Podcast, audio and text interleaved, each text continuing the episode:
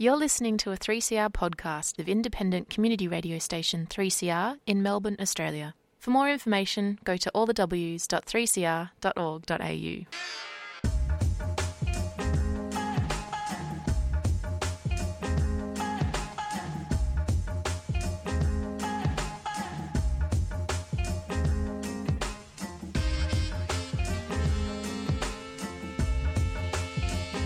Welcome to Unemployed Workers Fight Back. Back. Join your hosts Anne And Kevin, that's me, the second and fourth Friday of each month on the Sewer Show. between 5:30 and 6:30 p.m. Here on 3CR Community Radio. Radio. This is a show where we explore macroeconomic solutions. For the unemployed and underemployed. Everyone in our community has value. Know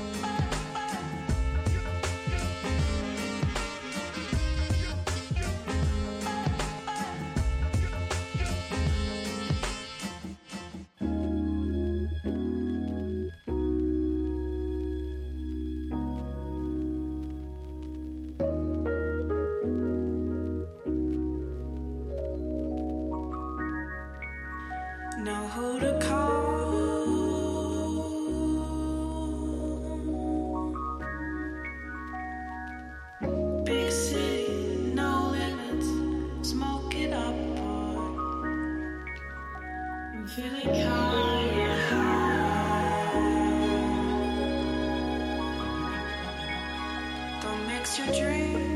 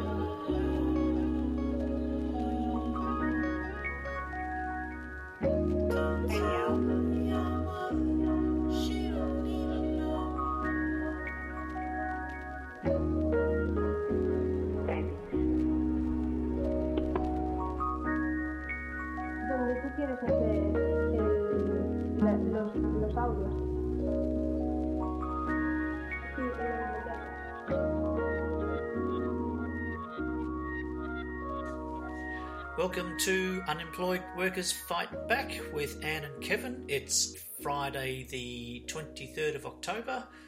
That was Alice Ivy with their song Kaya High, and I'm so looking forward to seeing them and other bands when we're able to open up again, which hopefully will be soon. Good afternoon to you, Anne. Wow, the year is going. Hey, Kevin, and hello to all our fellow travellers in macroeconomic land. And always, thank you to Jacob for the Friday rave.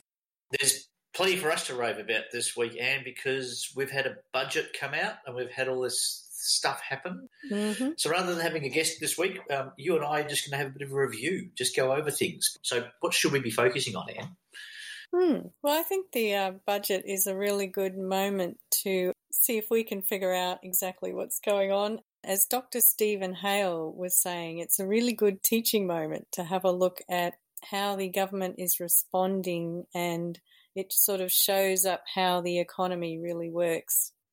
It tests all the theories, doesn't it? Everybody's got these theories flying around. Like the neoliberals have got their theories, and Milton Friedman had his theories, and Keynes had his theories, and, and MMT is, is a theory as well, uh, which is all good and well, but it, it takes uh, extreme times to test the boundaries of those theories. Uh, Hmm. And I'm feeling feeling pretty comfortable with my modern monetary theory. Yeah, I feel like it's one of the better ways and more accessible ways to really understand all of these things that, as you say, people have their own opinions. I just love the way that uh, Dr. Steven Hail was mentioning that even Paul Keating still has an opinion and likes to stick his nose in to what's going on. In 1990, he infamously announced that this is the recession that Australia had to have. and just as a comparison, that was a moment in which unemployment rose to over 10%, and it came right on the heels of the Paul Keating government uh, achieving a record $9 billion surplus. It's a very interesting uh, sort of event, this, isn't it? Because what we're noticing is that uh, surpluses are more often than not followed by a recession. This seems to be a bit of a, a common pattern when governments rely on monetary policy, which is to say interest rates, as opposed to uh, fiscal policy, which is uh, government spending to revive a failing economy. But let's listen to an interview that we did with Steven Hail uh, a short time ago. So, what we're talking about is understanding what our government is doing to manage the economy. And to understand that, we do need to have a good grounding in macroeconomics. Uh, if we mean maintaining full employment over time and ensuring that people are not forced into involuntary unemployment, underemployment, insecure employment, and and poverty, then yes, we do need to understand macroeconomics. We need to understand that there is really very little that the Reserve Bank of Australia can do to support the economy, regardless of what Paul Keating says. There's nothing that the RBA can do, particularly given the very high level of household debt we already have. Mm-hmm. So, with households, it's not just that we have a fragile financial system, which we do now, it's also that these households are not in a position to borrow anymore. Mm-hmm. We have the second highest ratio in the world of household debt to GDP. Uh, we have relied disproportionately and unwisely on private debt. It inevitably drives you to zero interest rates, which is where we are about to go. Because it doesn't matter how low interest rates are, you get to a point where those people in the private sector won't take on any more debt. And then monetary policy, to the extent it ever worked to push the economy forward, is broken. And that's where we are at the moment. Right. So that's what the RBA has, has discovered. They've missed their inflation target. They've missed it on the low side almost the whole time for six years now. They've been desperately trying to create inflation, unable to do so because they can't persuade us to borrow anymore. It shouldn't even be up for debate anymore. The appropriate thing to do to support the economy now is not to look to the RBA. Um, Paul Keating saying the RBA should be buying more government bonds. Well, fine, it won't do any harm, but it's not actually going to achieve anything either. There is nothing the RBA can do to make the government's fiscal policy any easier by doing more quantitative easing, which is what Paul Keating was talking about. I had a journalist from the Australian Financial Review sent me an email this morning saying, Is Paul Keating advocating for MMT? To which I answered, I don't think he has any idea what MMT is.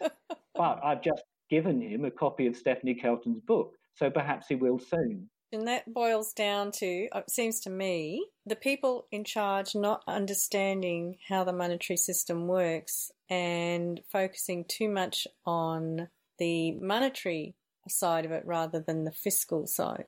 Mainstream economists have had a blind spot for decades. They have thought that fiscal deficits were unsustainable or would get you into trouble. So you'd better make sure you balance your budget on average, or at least don't allow the ratio of government debt to GDP to increase On Twitter, you'll see famous economists talking about government debt being uh, something we should all lose sleep about. I think Janet Yellen said that recently. Uh, Tony Makin, who is a very right wing economist at the University of Queensland, wrote an article on the conversation the other day that I wrote under comments underneath all the things that, that were wrong with it. um, they think government debt is the problem. Now, our message, of course, is that when the government spends more than it taxes, it actually puts additional dollars into the system. Now, those dollars, which didn't exist before, are now available for the private sector to save. The government's deficit is the private sector's surplus. That government deficit spending, it doesn't get in the way of the private sector. It puts the private sector in a stronger and more stable and secure position. And deficit spending by the government supports the private sector. It supports jobs, it supports industry. And it- it's a great tragedy, really, that this isn't generally understood. Mhm.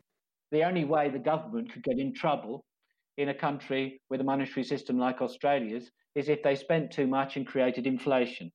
We could spend too much.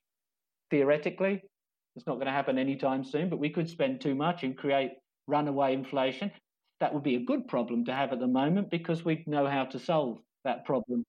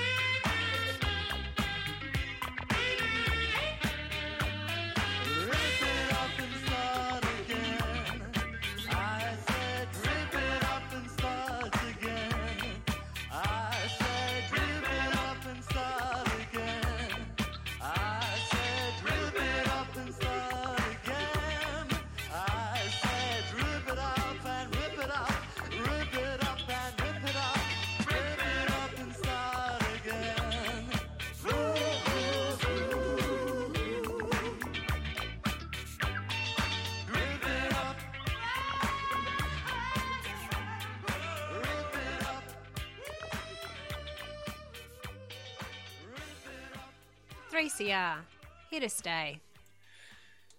We just heard from Orange Juice with Rip It Up, which I think should be the theme song of the next few years as we reset our whole economy. Uh, before that, we heard from uh, Steven Hail talking about monetary policy, the Reserve Bank, and Paul Keating. Yeah, so Paul Keating was one of the first treasurers to successfully, if you want to call it that, run a surplus. He began this sort of surplus obsession. So he's still operating within that orthodox sort of neoliberal economic framework. And so there is this, uh, this kind of controversy over whether the main lever in the economy is monetary policy, and then the other lever in the economy is fiscal policy, which is where the government uses its currency creating capacity to spend money into existence through a budget. What we're talking about is it's a, private sector versus public sector argument. And of course, the Conservatives think the private sector should run the economy, uh, and progressives like you and I think that the government should become far more involved in, in the uh, economy, you know, by running uh, a jobs guarantee program and becoming directly involved with employment and, and uh, fiscally stimulating the economy. That's, that's the, the battle line private sector versus public sector. Mm, it just so happens that minimizing your use of the fiscal capacity suits the neoliberal idea very well of small government. So you don't want the government spending a lot. And it suits the idea of deregulation because you don't want to be spending all this money on enforcing regulations. And it reinforces the idea of privatization because you don't want the government running all these services. And so that whole neoliberal agenda is very well served by this monetary theory that uh, somebody like Paul Keating seems to still be subscribing to. And he still has a way with words, Keating. You got, you got to admire him for that.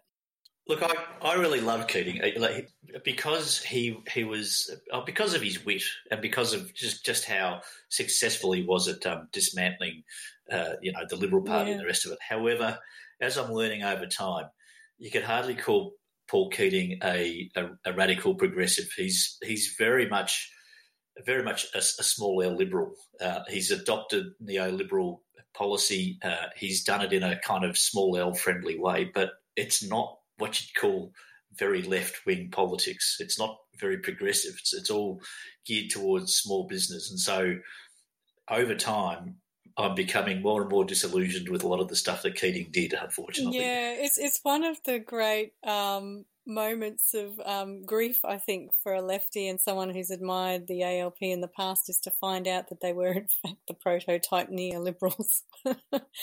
I did have to go and have a look at some of what uh, Paul Keating was famous for saying, and uh, on Facebook, there's actually a Paul Keating Insult Appreciation Society that has I'm a member of it. you I've remember joined that there group. are sixty thousand people who are just loving the Paul Keating stuff. I don't know if you do. You remember when he he described um, John Hewson's style as like being flogged with a warm lettuce?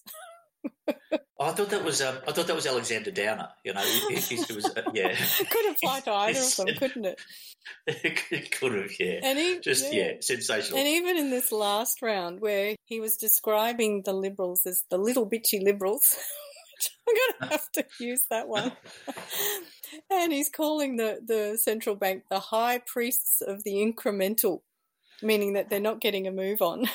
yeah, yeah. But look, all, he, all he's been advocating is um, for more quantitative easing. He's still pushing the, the monetary policy barrow, uh, and he's saying that the Reserve Bank needs to do more by buying bonds and and uh, trying to balance the books through the, the government buying its own debt, which is a pointless exercise. But you know, Mm. uh, and it shows that he's you know he's not that progressive when it comes to his uh, his economics. He's still very much in the uh, orthodox realm of, of balanced budgets and surpluses and the rest of it. Yeah. So, so on the other hand, like you know, the great sort of irony in all of this is that uh, poor old Josh Frydenberg has had to engage in a little bit more fiscal policy than what he's used to doing. I had one of those really weird dreams again when, where I'm sure I could hear Josh Frydenberg lamenting. It was almost like he was at a funeral for a surplus.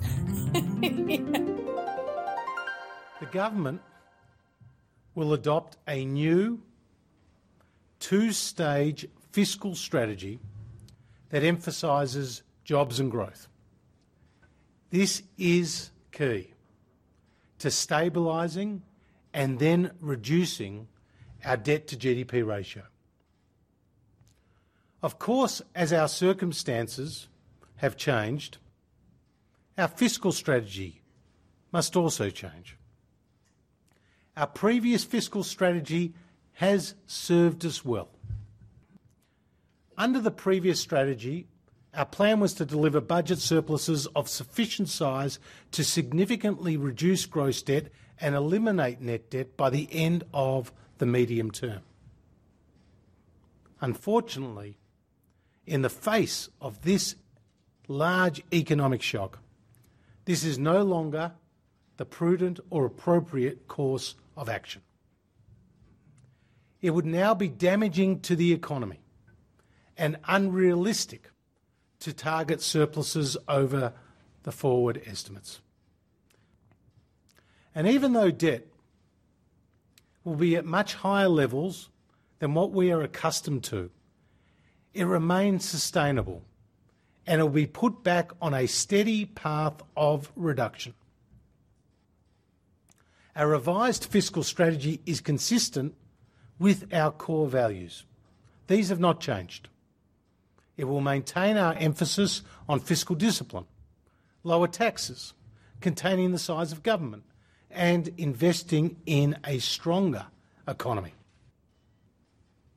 Only through repairing the economy can we repair the budget.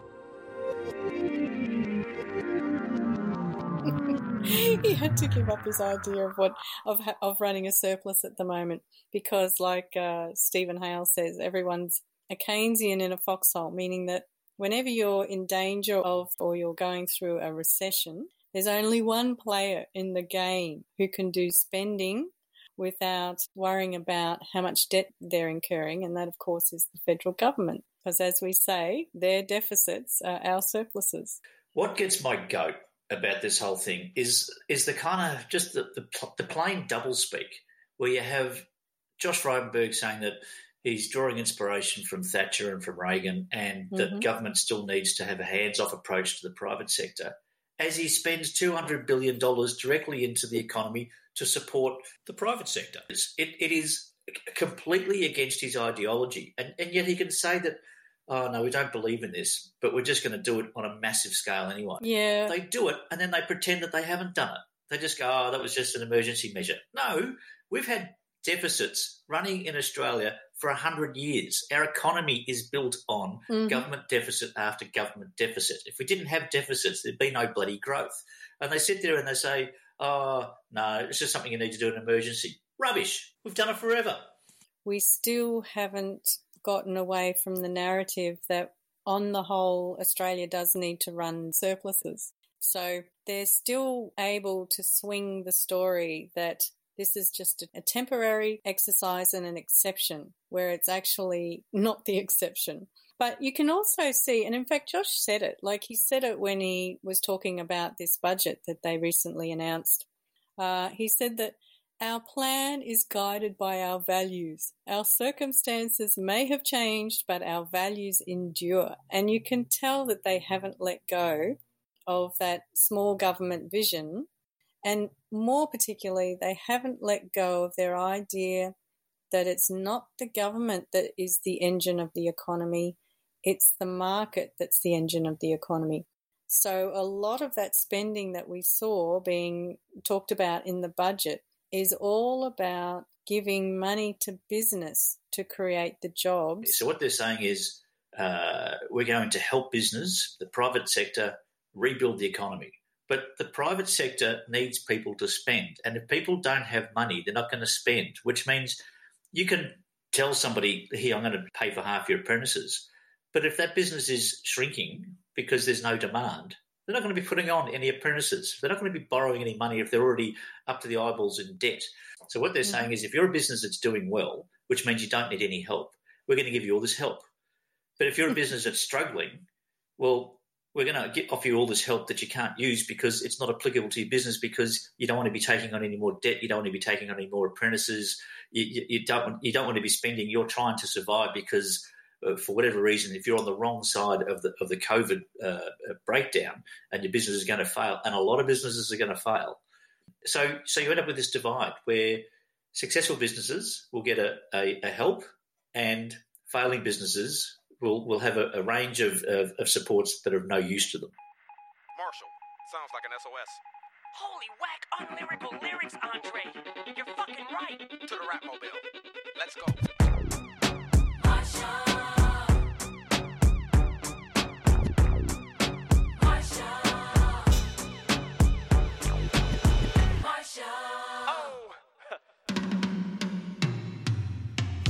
You're listening to Unemployed Workers Fight Back, a show all about the economics and experience of unemployment and underemployment. here on 3CR Community Radio.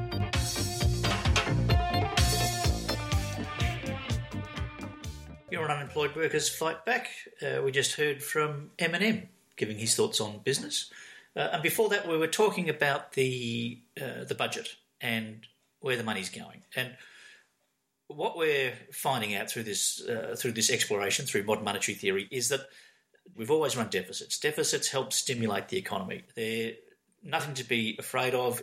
But what's more important is where the money goes. And uh, there are some concerns that we have with the, the, the budget that's just been handed down that the money is going again in the wrong places. It's it seems to be propping up people who are doing well, and if you're not doing well, it seems you're lined up for a kicking as per usual. So it's not it's not about the size of the deficit. It's not about the size of the economy. It's about who is benefiting in the economy. Is it being spread evenly? And uh, so we were speaking with Steven Hail a short time ago, and he had some definite views on this. Let's work out what matters.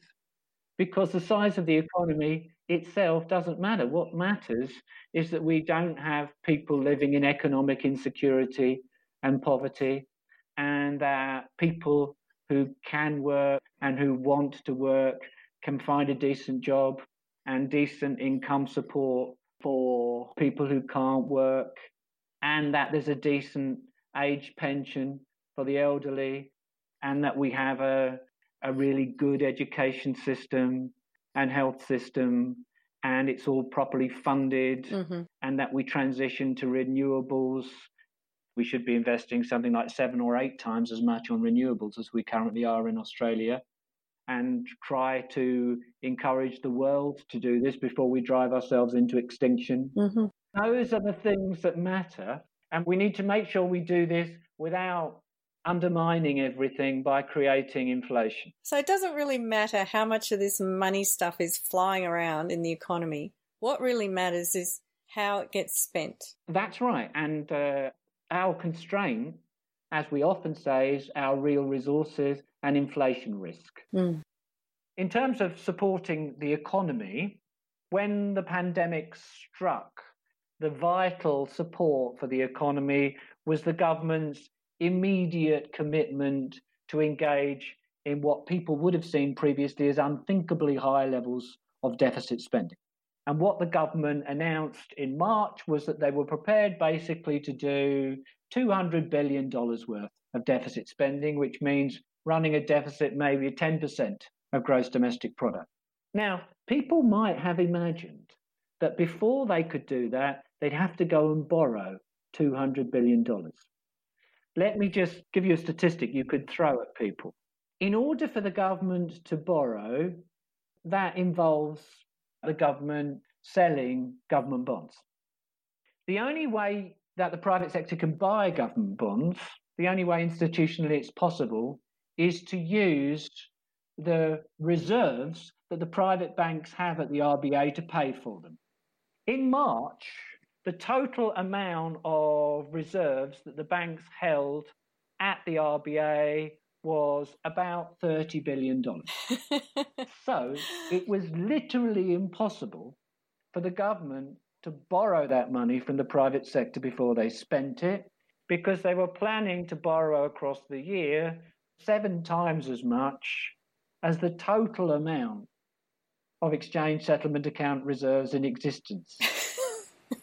in other words, the government had to spend the money into the system or and this has happened a bit too, the RBA had to lend the money to the banks before the banks could buy these treasury bonds. The government said, okay, we're going to do $200 billion worth of deficit spending.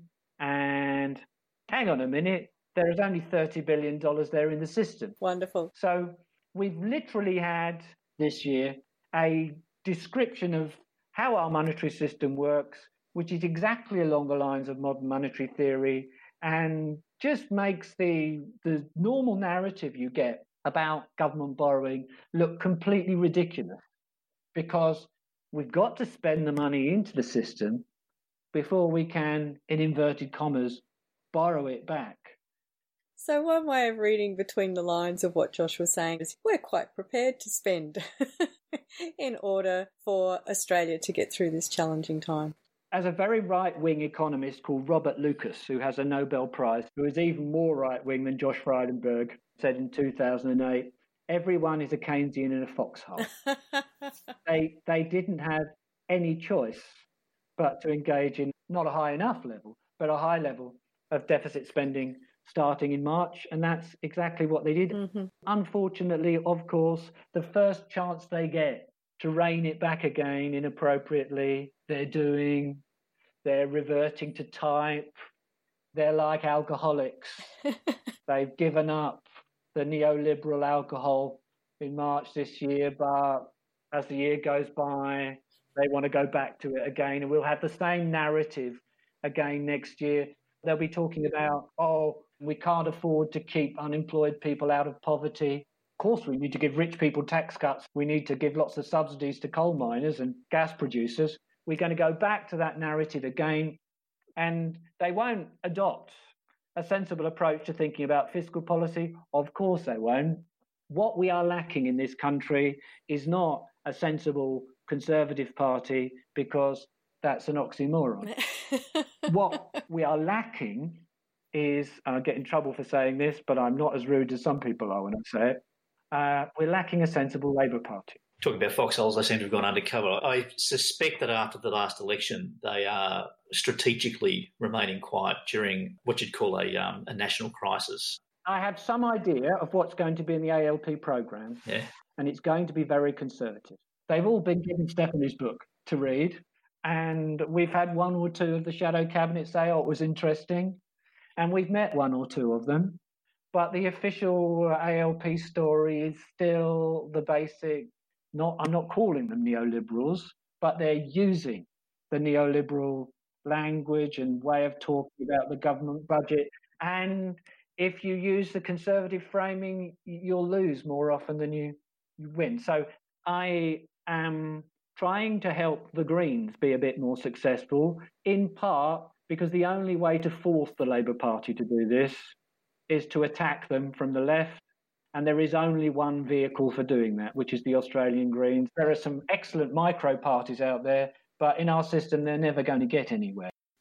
So that was uh, Steven Hail talking about how both the major parties are reading from the same neoliberal hymn book, which is a hymn book which just supports the rich getting richer and the poor getting poorer and widening that divide right at a time when we need something to distribute things more fairly uh, and bring us all together. We've got this same old rhetoric. You know, when we talk about that division between the haves and the have nots becoming more extreme, you know, one of the big parts of this budget was their tax cut package. it was uh, $17 billion worth. It's really interesting to look at how they spread that out. So, what they're offering is a permanent cut of $47 a week for high income earners, and then a one off $21 cut for middle income earners per week. so people earning over 120,000 uh, over a year, they'll get uh, ne- nearly two and a half thousand dollars off, and people earning between around fifty to ninety thousand will get a one-off one thousand dollars a year. When you say one-off, you mean it only- goes for one year Yes, and then it reverts back? So the way they've structured this, it's just insane. I don't have too much of a problem with tax cuts per Mm. se because one thing we learned through MMT is that taxes do not pay for government spending. Uh, taxes serve uh, other purposes, and they do serve some impor- important purposes in levelling out the uh, spending capability of the community so that you don't end up with inflated sectors like like a housing market that becomes overinflated and people can't afford it anymore, which which is what's what's happened. But what does annoy me is they continue this this insane rhetoric about how we need to balance the budget at the same time as they give these massive tax cuts to the wealthy. Now, I would have thought that if you're trying to balance the books, a good way to do that would be to collect more tax from the wealthy rather than less. If, if you wanted to go down that orthodox line, which I don't think you, you, you need to, I, I, I can never understand how they aren't pulled up on the on these double standards. Like we need to balance the books, but we're going to give people tax. We're going to give the rich tax tax Mm. cuts, and nobody pulls them Mm. up. You sort of go, but that doesn't make sense. It- like that just that mathematically doesn't make sense. If you want to have a balanced budget, you need to either collect more tax or spend less. So even by your orthodox principles, which we Mm. reject, it, it doesn't make sense. you just gut all the all the public services. Yeah. So one of the, I guess, the overall things you could say about the budget is that, um, and this comes from an analysis done by Bill Mitchell, who's an MMT economist. Despite the government doing all this spending, they are only spending about 11% of GDP. They probably should be spending double that. So not only are they not spending enough, but they're spending it in all the wrong places, like tax cuts to wealthy people who don't need the tax cuts. You know, they're giving tax cuts to the wealthy people at the same time as they're winding back a job seeker, and and, and uh, it's just so blatantly geared towards making the rich richer and the, and punishing the poor. It's just more of the same. There's been No, no, no. radical reform whatsoever. They uh, they were driving us into recession before COVID started. They've been able to hide that by the actual uh, COVID pandemic and the, and the the economic uh, catastrophe that's occurred. They can say, "Oh, you know, it wasn't our, our economic management." Well, it was. You could tell the place was like a ghost town. You head down Mm. through St Kilda and everything's shut up. Mm. That's where we're heading.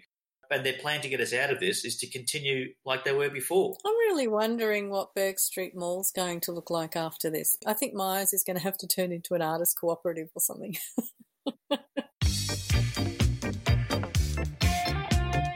I'm James Juniper. I'm an economist at the University of Newcastle, and you're listening to Unemployed Workers Fight Back on Radio 3 CR. You're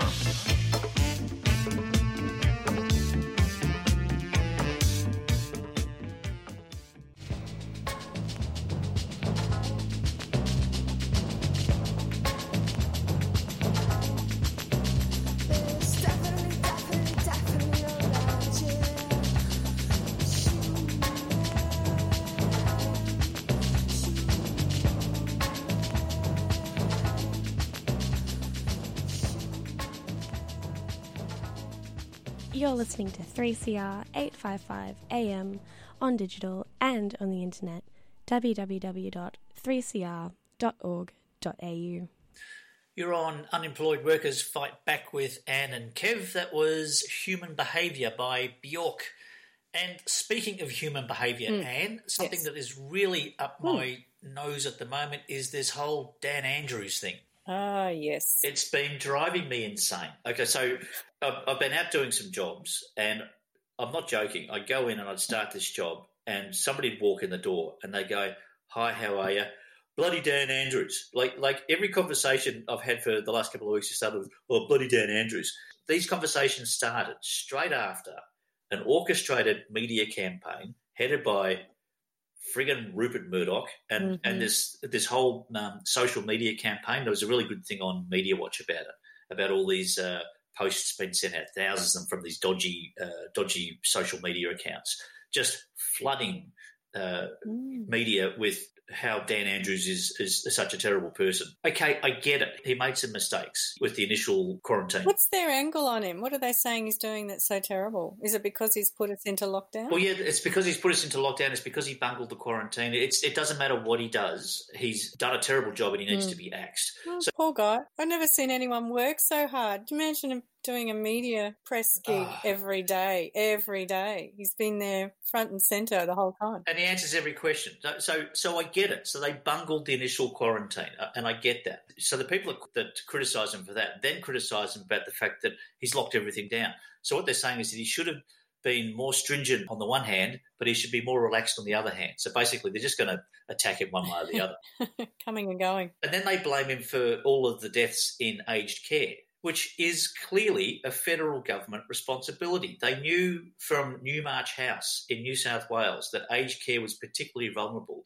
As was pointed out in the Royal Commission that came into aged care, the federal government had no plan for, for COVID. They, they were hopelessly uh, ill prepared for, for the pandemic. And so when eventually over 700 people in Victoria die in aged care, who do they blame? Or Dan Andrews. You go, okay, I get it. But hmm. they had a hmm. responsibility. So to that, I would say, if you're after a scalp for what it's worth, and it's not, it's it's hardly worth chasing scalps, but for some reason, people think it's really important to make them pay for their for the terrible sins they've, they've made. This is a pandemic that people didn't know uh, how infectious it was. They're learning on the hop the whole way through. We weren't wearing masks at the beginning, and now we all wear masks. Now we're finding out that it can live on your phone for a month. You know, We- we're finding out new things all the time. So mistakes were made. They were made by Dan Andrews. They were made by the federal government. They were made with the Ruby Princess. Mhm. They were probably made by Peter Dutton. You'd never hear about that though. I mean, there were mistakes made across the board, but apparently there's only one person to blame, and that's Dan Andrews. And you sort of go, if you can't see the political opportunism, the political bias of this attack, then you have become a, a Murdoch puppet. You are a Mm. brainless sheep that just regurgitates the propaganda that that mongrel spits out through his his, his uh, media outlets the whole time, and it, it just it drives me it drives me insane. People are only human. They'll make mistakes, and there are a lot of politicians in there that really are working Yeah, hard. yeah. It's really interesting, though, the whole thing about propaganda, because sometimes it seems really obvious and you wonder why people are buying into it. But at the same time, you know, you can understand when we're living with all these sort of big lies in this sort of neoliberal era of the government pretending, pretending to be there for the people when in fact there's this whole other agenda of destroying the public good. So that's the kind of political atmosphere that we're all living in. Like you said, there are some politicians out there who are genuinely trying to do the right thing, or start off in politics genuinely trying to do the right thing, and then they either become uh, corrupted or or ambivalent or something along the way. But a lot of them do stay true the whole way through, and you you have to deal with politics, so there's always going to be that aspect to it. But I I do have um, a degree of sympathy for the position that Mm. Dan Andrews is in at the moment because it's literally the, the decisions he makes can uh, determine life and death, will uh, possibly destroy somebody's livelihood or business. And it's not like he's out there uh, like some evil uh, emperor. How many people can I destroy today? He's got to try and weigh up the public good and, and the rest of it. it. It'd have to be a really difficult position to be in. What, what really pisses me off is I've got some friends and family who describe themselves as small L liberal, free enterprise moderates. And I go, yeah, you're. But then they regurgitate Murdoch propaganda and they don't raise uh, an eyebrow when, when Turnbull gets replaced by Morrison. Which is also that was orchestrated by Lachlan Murdoch. This Murdoch, dude, if he is able to control the minds of so many people, so I don't know if, if you're regurgitating hard right propaganda and you're voting for a, a neoliberal to be your prime minister, well, you're not a small L liberal. you're a bloody right wing fascist. And, and stop pretending. You know, if you wanted to be a small L liberal, you'd have to vote for the Labor Party at the moment because they fit the, the description much better. Yeah, I heard uh, Bill Mitchell the other day say that uh, the Labor Party is actually to the right of Menzies at the moment. Yeah, yeah, you know. so, did you sign the petition, Kevin? Yes, I absolutely did. I, I, I tried to get on, but but the uh, the site had crashed because so many people were trying to sign it. Oh, wow. We better tell our listeners what that petition is. The Kevin Rudd petition to for the uh, Royal Commission into the Murdoch Press What do you think prompted him to do it now, like at this point? Well, I don't know. Uh, Well, a he's not a prime minister, therefore Murdoch can't get him booted out. that helps. It's hard to underestimate just how interfering Murdoch is in not just Australian politics but world politics. I mean, he goes back before Whitlam. I think he was responsible for getting rid of McMahon because he didn't like him. Then he put Whitlam in. Then he got Whitlam taken out. Then he's gone overseas. He's he's the archetype megalomaniac neoliberal. He's he's just out there on a mission to spread the extreme right neoliberal message as far and wide as he can. And some people say say that he's not as powerful as what he is, and I think he plays into that. I think he likes to be perceived as not being as, as interfering and, and as much of a saboteur as what he is. But his fingerprints are on everything, and he has way too much influence. And people get sucked in by him. I, I don't know how, but they just do. We're in 2020, and the mongrel is still active in just spreading misinformation. It's funny how those lies work, isn't it? Because it sounds like the more ridiculous and outlandish the lie is, the more people will believe it. Um, what was it? Hillary Clinton luring children with pizzas to sacrifice them something. It must be true because it, nobody could make up something that outlandish, you know. Yeah.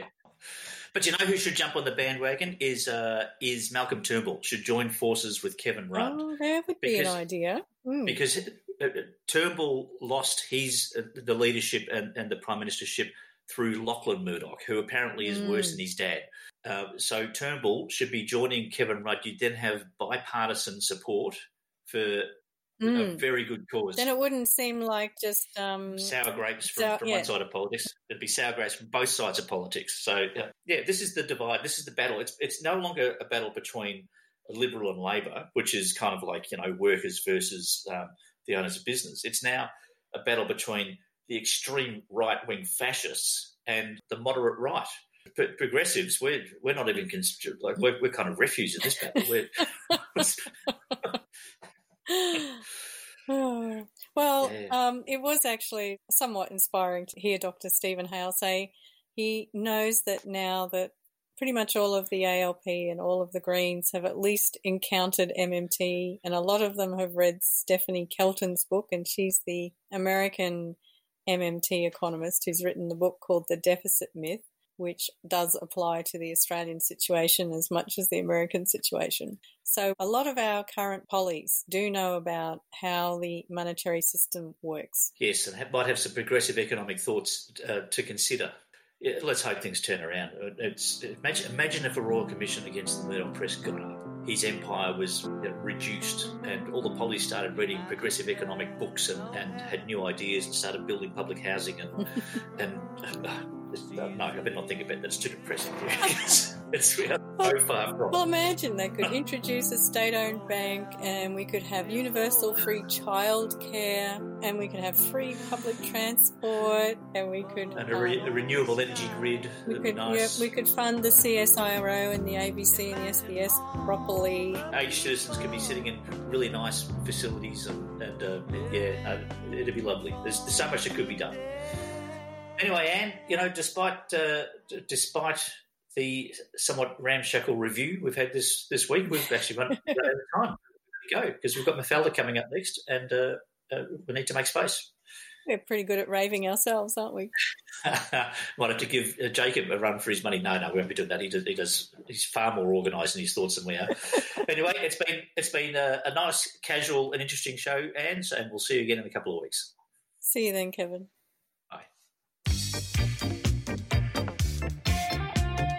You've been listening to Unemployed Workers Fight Back. Join us the second and fourth Friday of each and every month as part of the Sewer Show on 3CR. Listen to this show as a podcast by going to 3cr.org.au.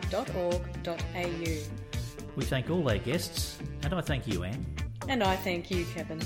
Oh no, the pleasure was all mine. Oh no, Kevin, the pleasure was all mine. You mean all the pleasure was yours? Kevin, I think I took all the pleasure on this one. Well, if you took all the pleasure, that means oh, I, there's no pleasure for me at all. And I, Oh. I quite enjoyed myself. So if you've got all the pleasure, then what I had no, I had no pleasure. I think we should share the pleasure. Well, we're going to have to share the pleasure because you know, like, I don't mind you having pleasure. That's great. Good. Have as much pleasure as you like, but don't take all the pleasure. Well, it was very pleasurable, so I'm glad that it was pleasurable for you and it was pleasurable for me. I think we've got a multiplier of pleasure here. That means it's doubly pleasurable. So if it was pleasurable for you in the first place, and it was pleasurable for me, well, that's twice as pleasurable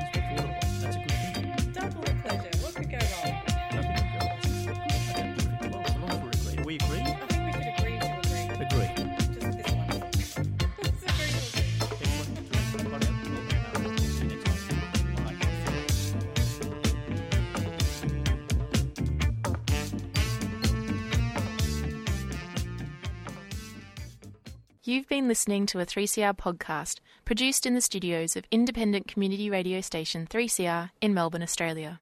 For more information, go to allthews.3cr.org.au.